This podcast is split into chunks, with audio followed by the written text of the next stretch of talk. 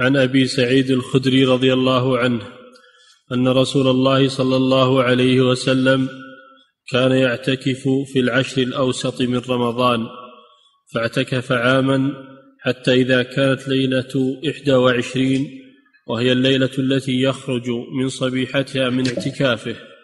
قال من اعتكف معي فليعتكف في العشر الأواخر فقد أريت هذه الليلة ثم أنسيتها.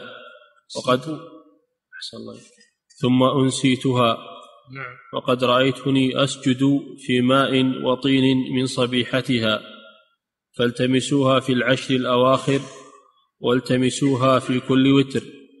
قال فمطرت السماء تلك الليلة وكان المسجد على عريش فوقف المسجد. فأبصرت عيناي رسول الله صل فأبصرت عيناي رسول الله صلى الله عليه وسلم على جبهته أثر الماء والطين من صبح إحدى وعشرين. نعم. هذا كما سبق أن الرسول صلى الله عليه وسلم كان يعتكف العشر الأوسط ثم نقل اعتكافه إلى العشر الأواخر. والاعتكاف هو لزوم مسجد لطاعة الله تعالى. لزوم مسجد تقام فيه صلاة الجماعة لأجل طاعة لأجل عبادة الله. ولا يخرج منه إلا للحاجة التي لا بد منها من الوضوء أو قضاء الحاجة أو إحضار الطعام. ولكن يمضي أكثر وقته ليلا ونهارا في المسجد للعبادة للصلاة ولتلاوة القرآن ولذكر الله عز وجل. ويتفرغ من أعمال الدنيا ويشتغل بالعبادة. هذا هو الاعتكاف وهو عبادة عظيمة.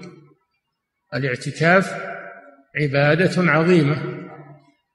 قال تعالى ولا تباشروهن وأنتم عاكفون في المساجد.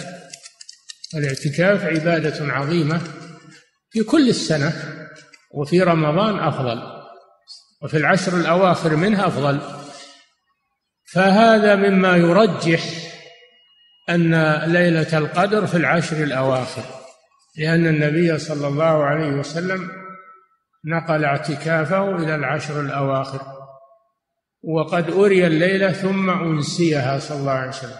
وهذا لحكمة أنسيها لحكمة من أجل أن يجتهد المسلمون في جميع الليالي ولا يقتصروا على ليلة واحدة. إذا اجتهدوا في الليالي حصل لهم أجرها وأجر ليلة القدر. يكون هذا أكثر أجرا. هذا الحكمة في أنه صلى الله عليه وسلم أنسيها. فالذي يدل على أن ليلة القدر في العشر الأواخر أمران. الأول الاعتكاف. لأن النبي صلى الله عليه وسلم نقل اعتكافه من العشر الأوسط إلى العشر الأواخر وقال تحروها في العشر الأواخر.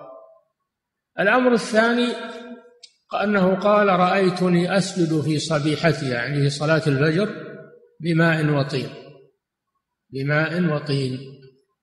فلما كان ليلة إحدى وعشرين وكان مسجد الرسول صلى الله عليه وسلم كما تعلمون عريش من السعف ومن الجذوع كان عريشا فلما أمطرت السماء نزل المطر إلى أرض المسجد إلى أرض المسجد وصار في مصلى النبي صلى الله عليه وسلم ماء فكان يسجد عليه صلاة الفجر. وراى الصحابة على جبهته صلى الله عليه وسلم أثر الماء والطين ليلة إحدى وعشرين. هذا مما يرجح أنها ليلة إحدى وعشرين. الله تعالى أعلم. نعم. أحسن الله.